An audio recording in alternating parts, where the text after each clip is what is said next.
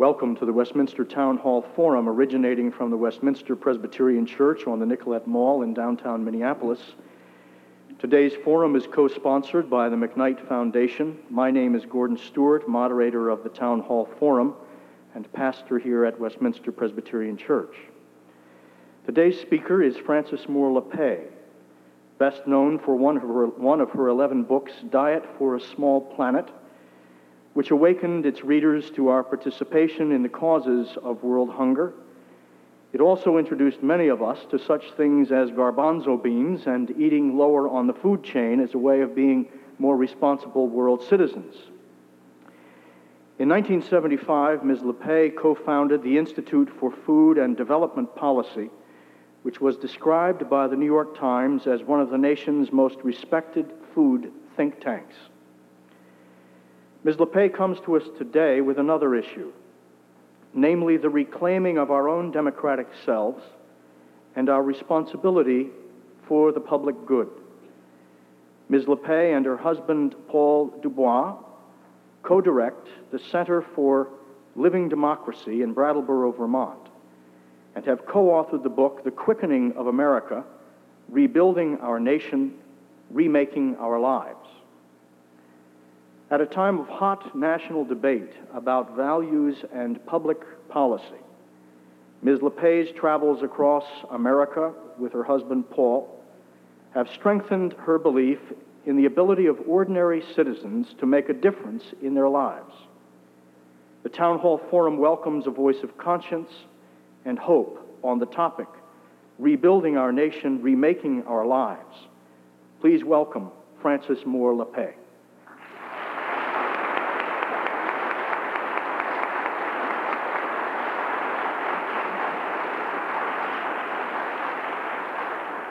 Thank you. It is an extraordinary time to be alive and to be middle aged. It is a time of unsettling confusion and exhilarating possibility. We feel ourselves poised on the edge of disaster, but perhaps too poised on the cusp of a promising transition. We live, I believe, in an era in which the worldview we've inherited, the set of ideas that shape our view of reality, has taken us as far as it can. Its assumptions have taken us into a world that we can't really take pride in, a world we sometimes fear, and a world that sometimes we feel we simply cannot bear. This truth comes home to me in, in horrifying numbers, in realizing that access to resources in our country is so skewed that now one quarter of our youngsters are born into life stunting poverty. And in just five years, one million more children were ensnared by poverty's trap. In realizing that access to resources has become so skewed that the top 1% of Americans control more wealth than the bottom 90% of us put together. And in realizing that life opportunities are so skewed that African American babies die at twice the rate of white. And a newborn African American male in Los Angeles today faces three times the likelihood of being murdered than being admitted to any of the campuses of the University of California. Now, I let these horrifying statistics wash over me, and I asked myself, how could this be? How could this ever have come to be? Is it simply that we are so callous and so racist as a nation that we have no other choice? No, I believe that we are stuck in time. We are trapped. Our dominant culture is still in the grip of a worldview that took shape over three centuries ago. And even as we think of ourselves as modern and breathtaking new technologies trick us into believing that we're moving inexorably forward, in the social sphere, we're stuck. Newt Gingrich isn't new. Neither was Reagan or Bush, or for that many, many who call themselves liberals. They are articulating with new labels a set of assumptions that have defined our sense of social possibility for centuries. This worldview, dubbed by philosophers as the mechanical worldview, has two core and interlocking big ideas. One, Human beings are no more than isolated social atoms, analogous to physical atoms. We're driven by our own inertial force, self interest. As encapsulated egos, we are by our nature at each other's throats. In the 17th century, Thomas Hobbes put it quite neatly Homo homini lupus. We are to each other as wolves. And two, in this mechanical worldview, just as discoverable laws govern the physical universe, discoverable and immutable laws must govern the interaction of these social atoms. That's us. The consequences for democracy of these two core ideas are profound. First, the democratic process, that is, human beings deliberating over commonly defined ends, is suspect. After all, if we're nothing more than isolated social atoms, we are, at core, separate, unable to walk in each other's shoes, precisely what democracy requires. So any process of coming together toward common ends must be kept at a minimum, for in it lies danger.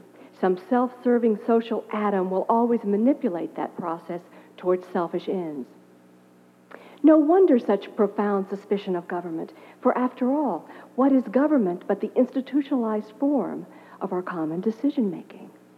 So here we are in the 1990s with two thirds of Americans recently reporting government as the greatest threat to our well being. And this antipathy bleeds ignorance of what government is. One fifth of Americans believe, for example, that welfare is the largest item in the federal budget and yet aid to depend, families with dependent children makes up 1%. The second consequence if democratic processes are to, not to be trusted, it behooves us to discover mechanisms of interaction set beyond human tampering. And with Adam Smith's invisible hand of the market, we thought, aha, we found just such a handy mechanism. Leave as many choices as possible to the market, and we're safe. Where has all of this taken us? Here, as the 20th century closes, with health care sold to the highest bidder and now with the emergence of surrogate motherhood, you could say that even life itself has become a commodity on the market. And our reverence for the market relations over deliberation has encouraged us unquestionably to accept decisions of huge, unelected economic bureaucracies. We call them multinational corporations because they claim the mantle of the market. Never mind that their enormous resources often permit them to shape more than respond to markets, or that they have more influence over our well being than most of the elected governments that we say we so mistrust. My point is that this deep dis- suspicion of the deliberative process, combined with unquestioning allegiance to the market, these are sentiments so deeply rooted in our culture that they are like the air we breathe. They've become an invisible ether, defining our sense of the possible. With these assumptions unquestioned, can we overcome today's terrible, terrible problems? Let me explain why I believe we cannot. Consider our problems poverty, spreading, schools that are failing our children, a deteriorating environment, spreading violence. Consider their nature. We all know, we can all acknowledge that they are complex, they are interrelated, they are pervasive, they touch us all. Solutions, therefore, will entail vast changes in our attitudes, in our behaviors, in our values, in our ways of living. And yet, few of us willingly commit to change unless we feel ourselves owners, decision makers, unless we believe the solutions are ours. But how do solutions become ours? Only when we take part in designing them. Only when we ourselves have a chance to weigh the alternatives and choose the trade offs that we prefer. If there is truth here, then today's problems can only be solved through a vastly expanded deliberative process, a vastly more inclusive process of shared decision making than this nation has ever known. But here's the rub our inherited belief system makes this almost impossible. It says, no, no, no, no, no. We mere humans have no place, for example, in economic decision making. We must let the market and corporations responding only to it determine our fate. And it pits us against government. Government is them, government is the other, of which we must always remain wary. Government is nothing that we can own, it can never be our tool for problem solving. We're trapped. Here we are, with our smug sense of modernity, closing the 20th century, still hogtied by assumptions about self and society that took root hundreds of years ago. Yet, as I opened this talk, I said to you that I believe that we live in a world of unprecedented opportunity. For I believe that there is indeed, to steal M. Scott Peck's title, a world waiting to be born. I believe that reality is pushing on us a new set of understandings that profoundly challenge the inherited mechanical worldview. The ecological crisis, for example, it's riveted our attention on connectedness. In a recent survey, not many U.S. students could locate Mexico on the map. Yet, they all knew about the ozone hole. We are each affected by the ozone hole we each help create. It's the ecological crisis reminding us that we are not isolated atoms at all. We are organisms sharing a common fate. And of course, the communications revolution has linked us in ways unimaginable even a generation ago. So, relatedness is replacing atomism or separateness as the overriding paradigm of our time. But also pressing us to abandon the mechanical worldview is something more powerful still that is failure. When evidence of failure is now in our face, so to speak, desperate people experiment. Desperation, I'm convinced, is today's mother remarkable social invention. So, in the midst of social catastrophe, a society like ours torn by class distinctions and racial mistrust, rising violence, and spreading despair, in the midst of all of this, a new understanding of what works is emerging, arising not out of any intellectual's blueprint, but out of the creativity of millions and millions of regular Americans. What does it look like? How can we spot it? Well, we call it a quickening. In fact, my husband, Paul Du Bois, and I named our recent book The Quickening of America. Because quickening refers to the first stirrings that a pregnant woman feels. The first stirrings telling her that indeed she is carrying new life. And by the quickening of America, we mean the first stirrings of a new democratic culture. Its core assumptions stand in striking contrast to the dominant mechanical worldview. Now, where do we see this quickening? We see it certainly in schools. The media focuses our attention on vouchers and privatization, but the most significant breakthroughs in education, teachers, nationwide report, the most significant breakthroughs have to do with the democratization of decision making, from the classroom to the district level. Whether it's the dozens of districts experimenting with school based management or the 100 plus charter schools nationwide, Americans are breaking free of the factory model of education, of the mechanical top down organization of schooling. They're inventing a collaborative model of decision making, an inclusive model, where in some cases, not only teachers and parents, but even students, think of it, students, have a voice. We visited a school in upstate New York, a public school run for two decades as a consensual democracy. We mean students meet weekly, making key decisions that guide the school. They run the cafeteria, for example, and sit on key committees, including one that evaluates the faculty. The week before we, w- we visited, these young people had voted to increase their own graduation requirement above the state mandate. And we said, wait a minute, Kids don't make it harder on themselves. And they said, This is our school. Of course, we're going to make it the best we can. This school, long considered an aberration, now boasts a long waiting list, and the principals become a much sought after advisor on school reform.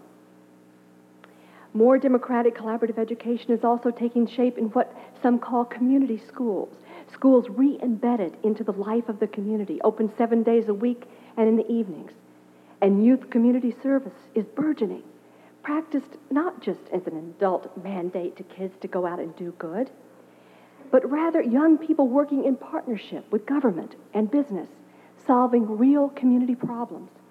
Whether it's in Maine, where high schoolers are reclaiming a watershed for wildlife and recreation, or eighth graders in Los Angeles rewriting official voting instructions for the entire county of Los Angeles.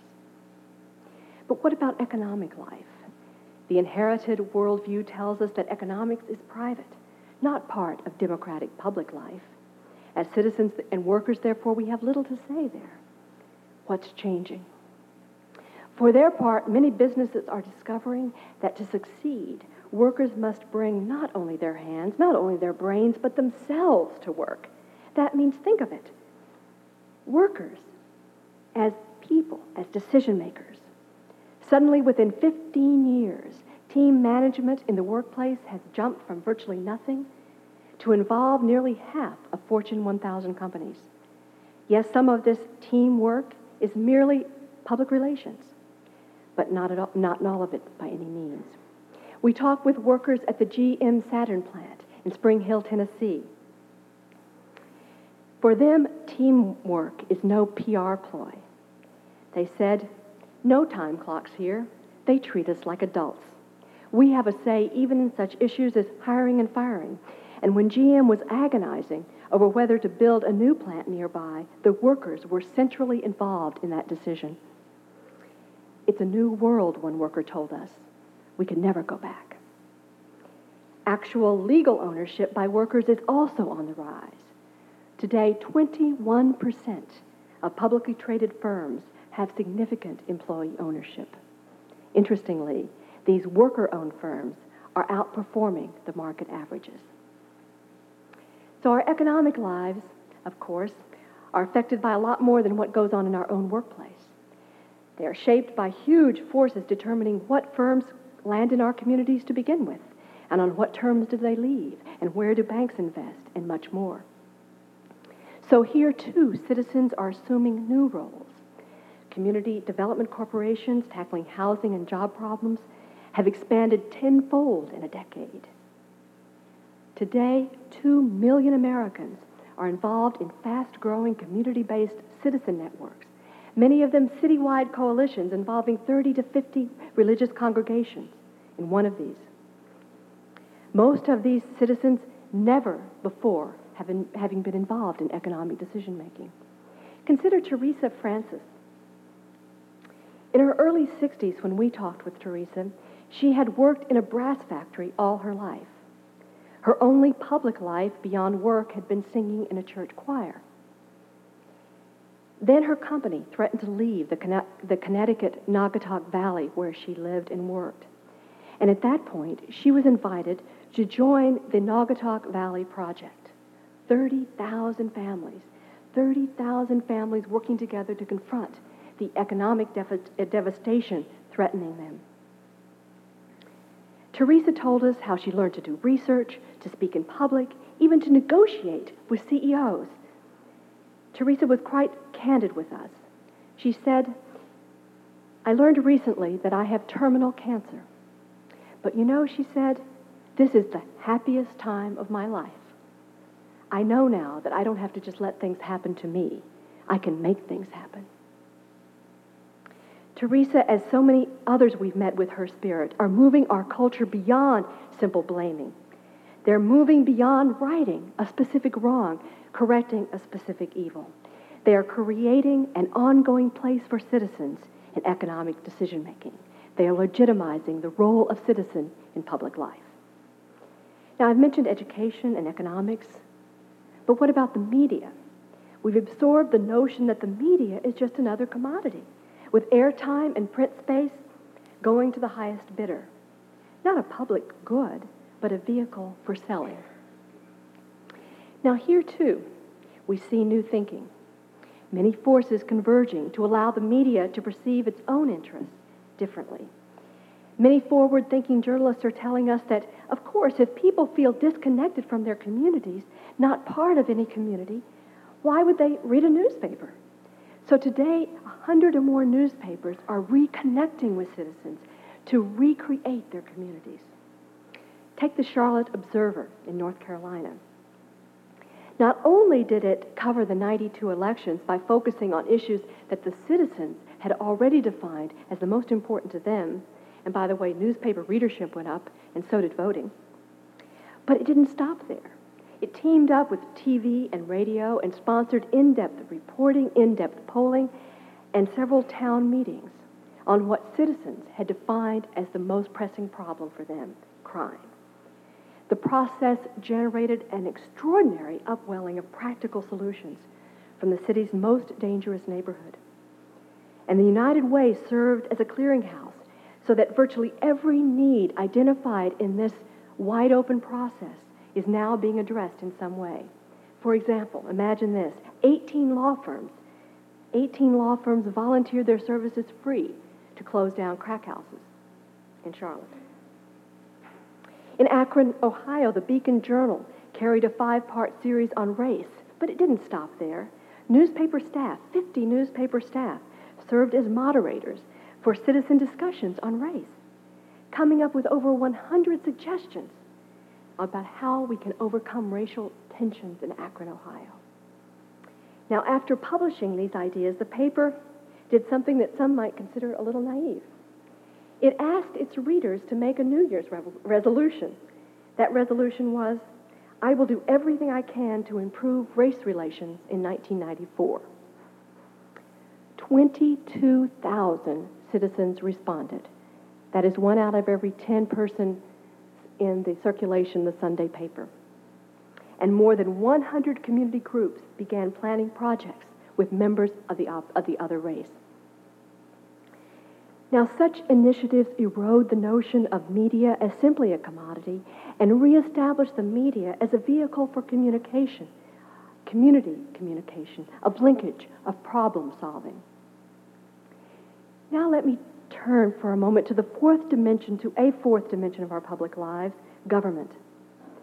It's sort of everyone's new curse word these days. But a knee jerk stance that sees government as necessarily limiting our freedom jibes poorly. It jibes poorly with the notion, the emerging practice in which government serves as facilitator of our freedom. Freedom defined as our capacity to create the futures we want. Citizens are learning, therefore, to do more than blame government. In dozens of cities, from Birmingham to here in the Twin Cities, from Roanoke to Portland, citizens and government are learning new ways creating new structures to hold each other accountable for solutions we all want. Take Seattle. There in 1989, citizens created a new department. It's called the Department of Neighborhoods. Its function is to animate citizens into problem solvers. Its matching grants program has funded over 500 citizen generated projects with results ranging from new playgrounds to reduced infant mortality. And this department actually funds citizen organizers and holds training sessions where citizens learn the skills of effective public life. One Seattle resident, Ellen Stewart, described why she had been able to develop a partnership with government.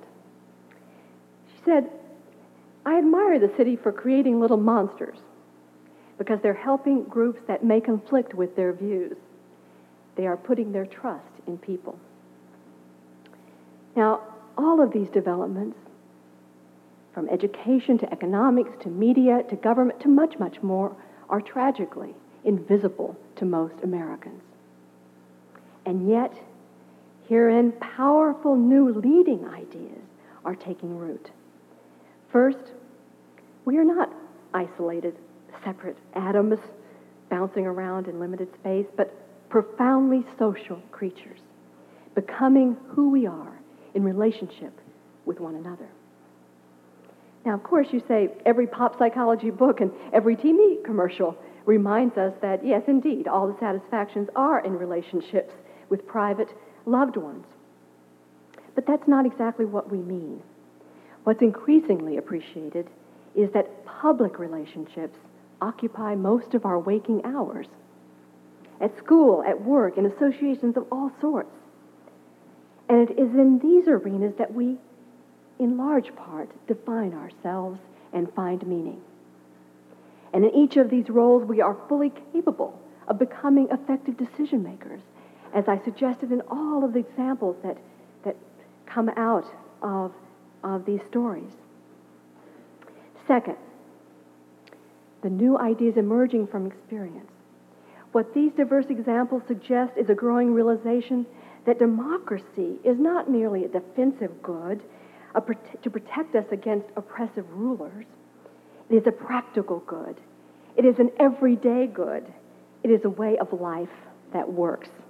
In fact, our problems cannot be solved any other way. We call this understanding and practice living democracy, and we call our organization the Center for Living Democracy. By this, we mean democracy understood not as what we have, but as what we do.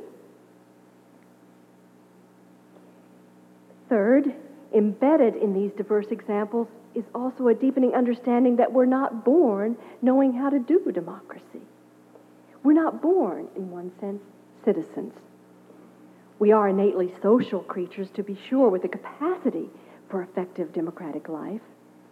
But what we've long failed to appreciate, to fully grasp, is that democracy depends on deliberate cultivation of certain skills and habits of the heart, what we call the arts of democracy, just as we have to learn to read or write or play the piano if we're going to be good at it.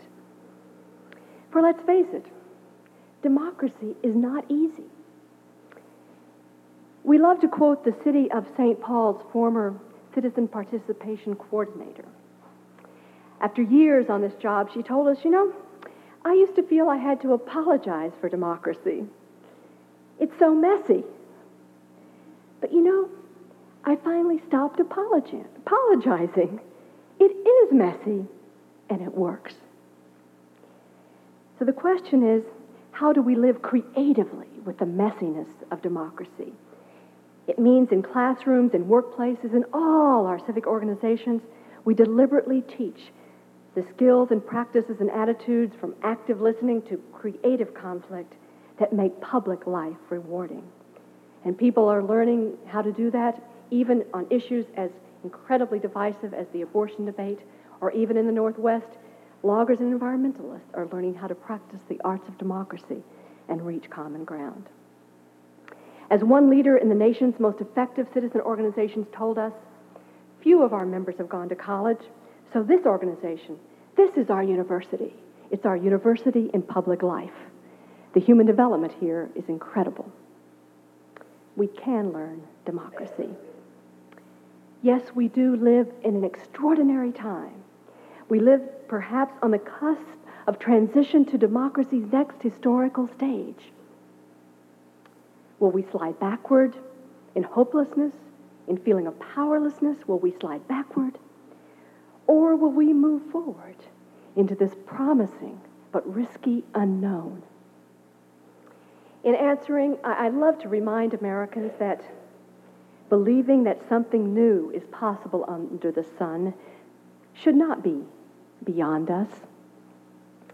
After all, it should be our very birthright. James Madison, near his death, said America has proved that which before was believed to be impossible. And Jefferson believed so deeply in human creativity that he argued each generation should write its own constitution. I believe that the seeds are present in our culture, including those I have hinted at in this talk. The seeds are present for America again to prove that which before was believed to be impossible. In our case, democracy not as simply the distant province of some official somewhere or an impersonal marketplace, but democracy is the actively learned and rewarding practice of we, the citizens. Let me close with the wisdom of philosopher Lewis Mumford, musing on the dusk of the 20th century. In such an era, he wrote, our main handicap will be a lack of imagination. This is one of those times when only the dreamers will turn out to be practical people. Thank you. Thank you,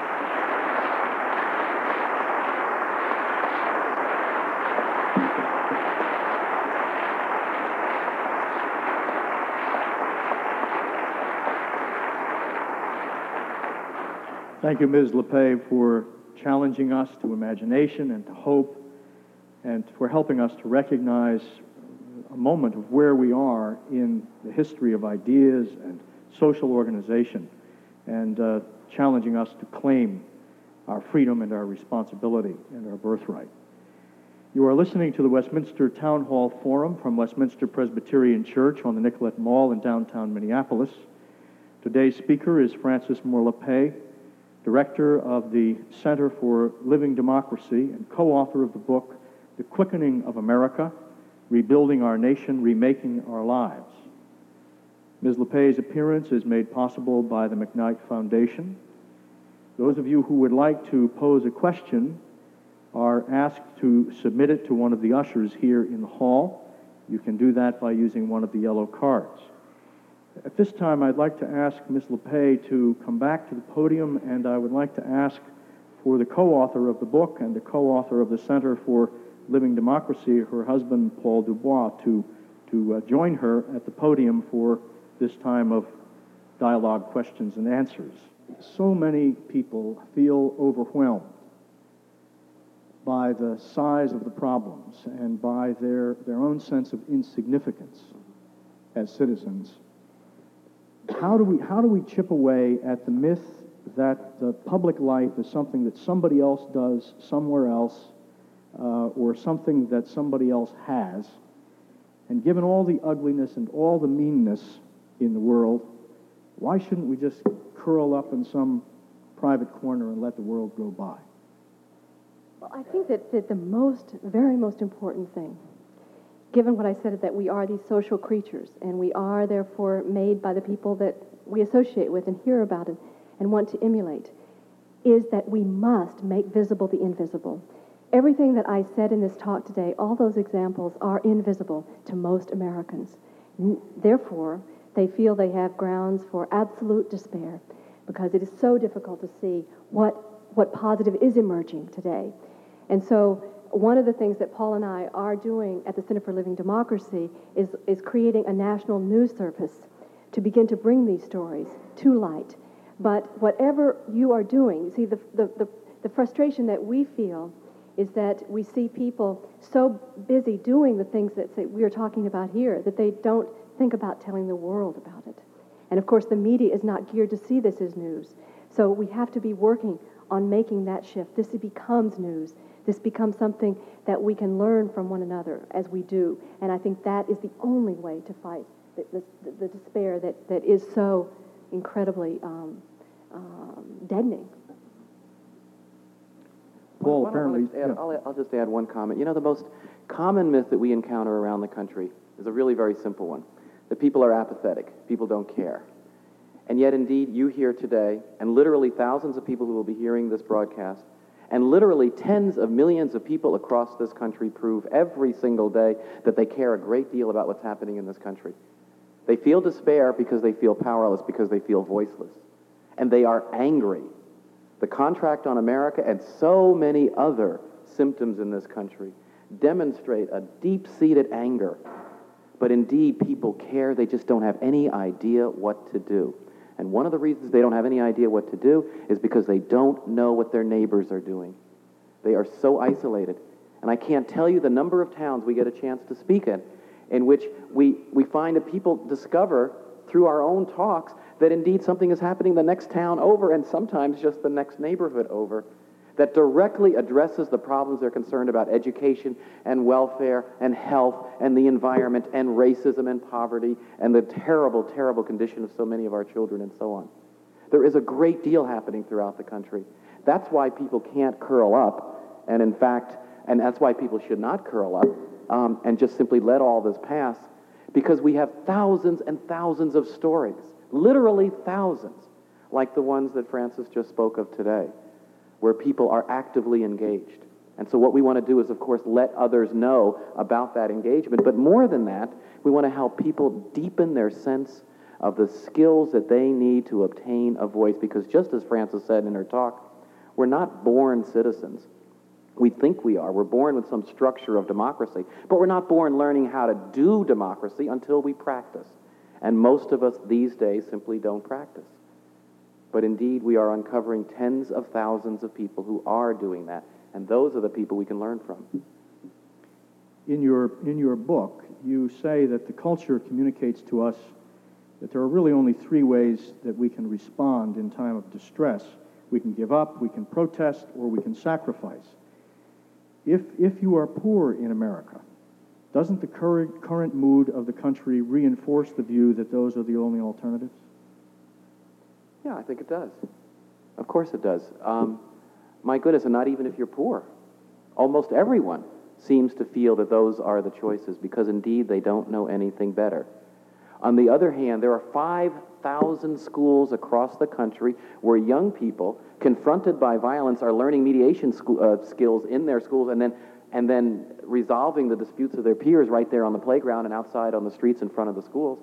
And we can tell you of, of, of kids who go to school past the crack houses, from the dilapidated homes, from the, from the destroyed families, and manage to do well in schools because they are, in fact, educated democratically, as we describe in the book and in Frances's talk and so on, because they learn a new way of being. We've got to start listening to these people a great deal more. And yes, if you're poor, certainly. It seems even more hopeless and you seem even more powerless and even more voiceless than all these, you know, these fairly wealthy people or whatever, relatively speaking, who look as though they have a voice and yet, in fact, you know, one of the things that we are sometimes asked about is this contract, um, is it for America or on America? In any case, um, this contract, um, you know, and, you know, we're asked, well, what about that? And one of the answers is very simple. I have yet to meet a single human being who had anything to do with it. Wealthy, middle class, poor, doesn't really matter, okay? The point is that we're not actively engaged in the way that Frances was talking about. It's not a bottom up, that doesn't represent a bottom up um, event of any sort. And so poor people also are learning. The stories in the book are mainly interracial, they are cross racial. We don't emphasize that in this particular book. We had to cut 40% of the text, by the way, um, just to satisfy the publisher who still wanted a paperback. But in any case, they are interracial and they are mostly about the people in your question. They are mostly about poor people. Thank you, Paul. Frances, would you mind? The title of your book is The Quickening. And the question from the person in the audience is what do you believe is the gestation period of this new democracy? Would you like to take a shot? uh, I don't think we have any predictions. Uh, I, I, really don't. Um, I don't. I don't. I, it's uh, back, back to the original answer. I think for us, so much depends on how how visible, how much becomes visible so that it can spread. And that is such a key piece that's missing today. So that gestation period for us so much hinges upon how, how much effort and successful our effort is put into making visible what positive is happening. Yeah, there are people around the country who would say the birth has already taken place. You know, and if we're going to carry that metaphor, I was, I was once a midwife, and I can tell you that this, this metaphor means a great deal to me. And, and you know, you could have fooled us. When we first, right, and when we first uh, used that, you know, we wrote this book literally three and four years ago. And when we started the book, we didn't know we were going. We decided, look, the easiest thing to do is to write another book about what's wrong with this country. We were going to look around to see whether anything was right. Was anything working the way it's supposed to? And we didn't know if we'd find a half dozen good examples. And we thought we could, if we could find a half dozen, we'd draw the lessons from them. And then we found a half dozen, and then we found a dozen, and then we found a hundred, and then we found literally a thousand. And since we've written the book, we've plugged into other networks, and we find out that we actually have altogether, we're in touch with almost 3,000 stories of people doing very, very important things. Now, it may be that the quickening is now finished. Maybe the birth is actually taking place. That doesn't mean that indeed, you know, this, this, this, this very, very new, um, you know, phenomenon among us can't be squashed, can't be, can't be um, um, you know, done away with. But it does mean, indeed, that something very alive is happening. We need to plug into it and we need to support it as strongly as we can. As I read your book, I thought this is, this is a book that ought to be in every high school. It's, uh, and er- earlier, if we could push it down into lower grades so as to, uh, to begin to quicken that sense of hope and And unlike Newt Gingrich, he's not even getting a commission for that statement. thank you. The, the question, I'd like to, to, to, to give you a question from the audience in that regard. if, if we don't save our kids, everything else we do is for naught. How do we quicken this responsibility in them? How do we begin to redeem our own children? Well, I, one, actually, the most personally exciting for me personally uh, aspect of what we're observing is, is the quickening going on um, with young people today. I was able to slip into this talk a little hint here and there in 25 minutes, but, but the, the, the phenomenal development, let me just give you one more of a, of a sense of it, piece of this that, that answers that question, and that is that um, an organization in Maine called Kids as Planners began about five or six years ago, seeing whether or not young people in towns in Maine could actually be helpers in creating the uh, plans for their towns, everything from deciphering satellite photographs and figuring out what does it really mean, what do the colors really mean in our community, and, and uh, analyzing the garbage to figure out what kind of recycling would make sense in our community. Out of this uh, um, early uh, stage of Kids as Planners, now this is operating in five states, beginning what they call using town as text and what they call apprentice citizenship. And this is way beyond what we ordinarily, ordinarily think of as uh, community service. Because when I hear, unfortunately, when I hear the term community service, I think of, of an adult deciding that a kid should go out and maybe lick some envelopes in a, in a, a service agency somewhere. But we're talking here about young people actually deciding what the problems are to be solved and figuring out the strategies for solving them. It's phenomenal what they've accomplished. Uh, I just saw a tape of a young man who was part of a group, part of the same group, who um, that had put together a a very elaborate plan to reconstruct a watershed that had been very, very damaged and to recreate it both as a wildlife habitat, habitat and uh, for for recreation. And he said, you know, they called me an at-risk kid, and look at me now. And it was so moving that uh, here is a very a labeled child that had been respected and been believed in, that he had something to contribute to the community. As I said, now this is spreading to five states, and I think this approach is, is, is absolutely the approach. It's learning by doing. It's a, what they call it apprentice citizenship. And we also see, for example, uh, universities like the University of Pennsylvania. Instead of being an island in the sea of poverty in West Philadelphia, the university now, hundreds of faculty members are working in partnership with local community organizations, the local high schools. There are now nine high schools that have medical students teaching courses on, on health, and they teach courses to adults in, in night school at the high school. Part of that movement I referred to as the community schools movement. This is, I completely agree with the thrust of this question that we have to start with young people. And the key to it is actually trusting that they have a lot to offer building on their interests, trusting that they uh, have the capacities to help us solve our problems and not just sort of plugging them into some adult defined, you be good. Thank you. Uh, we've got some other, some wonderful questions here. Um, one, one is a, a comment. Um, didn't living democracy, as you're describing it, exist in the New England Town Hall meeting of the 18th century? Are we simply seeing that the more things change, the more things remain the same? Well, I think that our world is so much more complex now, and the difference I see is that in those earlier days, the days we romanticize, um, that public life was much more simple, and therefore there are elements that could be brought together in a town meeting. But uh, many of us did not work outside of our own homesteads so that our public lives were much more circumscribed.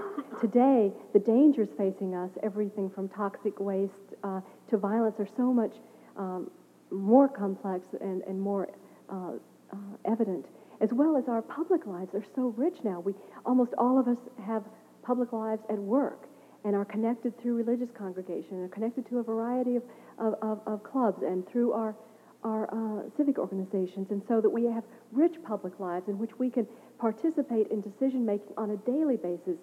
And we need to do that, um, that it's much, much more uh, complex than could be ever resolved in, in single sort of form of a town hall meeting. But certainly there are elements. And I hope that my sort of harkening back to Jefferson, etc., reminds us that there are voices of this living democracy in our own history despite what I was calling the mechanical worldview that has been so dominant. And there are rich, rich roots in every part of the social renewal that's gone on in this country, uh, generation after generation, on which we now can build. So, yes, there are elements on which to build. Given, given the complexity um, of the culture and the, the impossibility of uh, all of us gathering in one town hall, um, there, are, there are two questions here which have to do with technology, and I wonder if you could speak to uh, how you see technology. One person, one of the questioners, uh, really is, is asking the question: Doesn't uh, high technology disempower us for uh, living democracy? And the other is asking the question: Can we have an information highway, such as an inter- as the internet, to be used for improving democracy? Would you just say a word about how technology disempowers or empowers us as a, a single global community? Just say one word? All right, yes. Um, Thank you. You know, and the answer to both questions is probably yes in some sense. Look, we are terribly, terribly isolated one from another these days, more so than perhaps any time in this culture's history. As an African American, of course, I have to make an exception. My people have always been isolated in very, very profound ways from an awful lot of the rest of this, of, of this nation. But, but the fact is that indeed we are more isolated one from another, perhaps, than ever before. At the same time, we have tremendous potential in this technology to begin to communicate with each other. And we're finding that potential very, very um, gradually um, among so many people. And yet, one of the greatest dangers is that we must be sure to make sure that an awful lot of the population is not left off this new information superhighway, and indeed, very large proportions have no access to it today. So please keep this question of accountability and question of access in mind whenever you begin to analyze the benefits and the costs of this new of this new technology. Um, it, there are very real benefits and very very real costs, and it's going to have to be sorted out. But let me re- just return to just one earlier point. The examples that we keep uncovering of democracy come alive have very little to do with this very modern technology. Something, but not a great deal. What they still have a lot to do with, however, is people learning for the first time in most of their lives to come together face to face, as you in this congregation can do so, so much more easily than many others, coming together face to face, white and brown and black people, rich people and middle class people and poor people, um, all sorts of people, and beginning to solve their problems together, to learn those skills that help them deal with conflict, communication, um, mediation, negotiation, even celebration, to learn those for the first time in their lives, and to come together in new ways, new, new to them that we simply, you know, are not going to be augmented by the technology these days. So it's a very, very complex sort of answer, really. Thank you. One person says regarding your concern that multinational corporations control so much of U.S. and world wealth and have the ability to influence our ability to solve problems for, for all citizens, how can we change the level of our own influence and power so as to get going on solutions? Well, I think it is happening. You see, I think that what we take for granted today as the structure of economic life has been has emerged in a wink of historic time. I mean, really, uh, in, in, my lifetime, uh, what we think of now, or what we accept as global corporations, uh, I believe I, I, saw the statistic that four worldwide corporations control more assets than 80 countries with half the world's population. Uh, and yet they are unelected.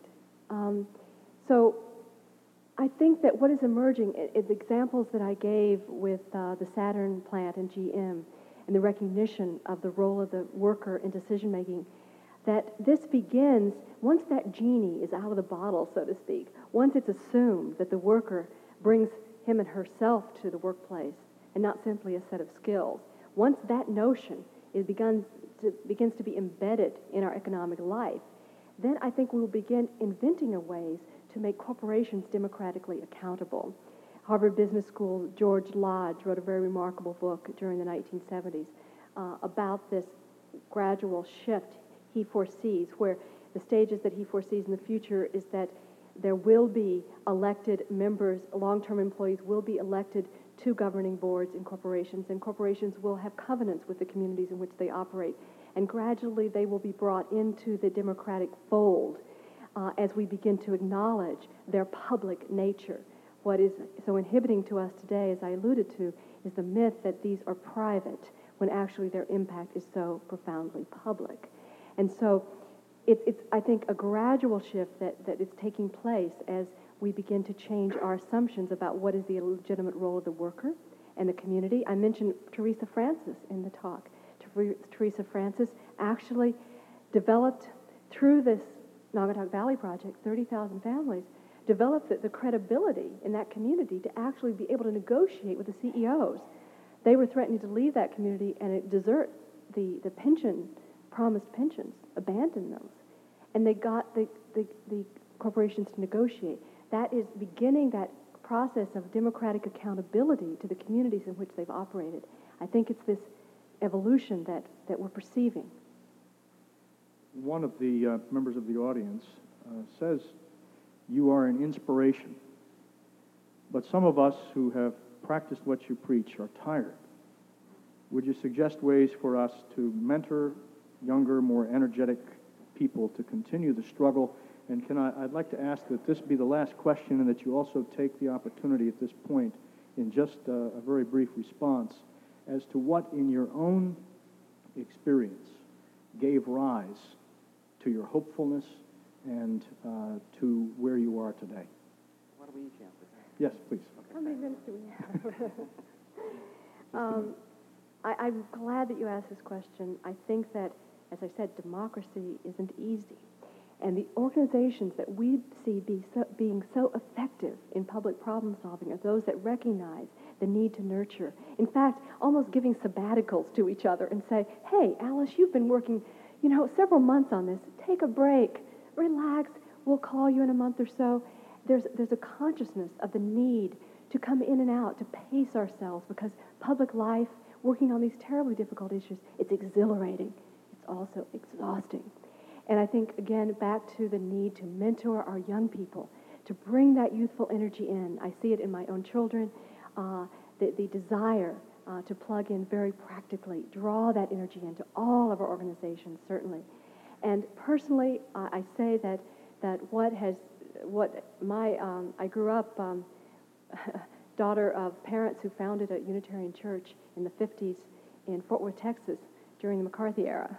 Very brave people uh, who certainly had a powerful influence on me.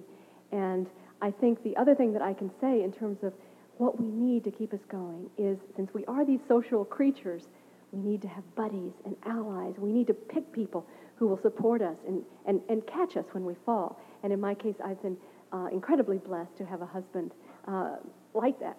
Uh, but we all, even if we can't marry them, we need to find them and, and, and, and pull them around us because ultimately it's each other that keeps us going. Frances Lappé and Paul Du Bois. And Paul, I'm sorry that we don't have time uh, for you to answer that last question because we need to conclude this with the radio listening audience. Thank you so much for being here and for challenging us and for giving this word of hope. And thank you all for being with us for the Town Hall Forum.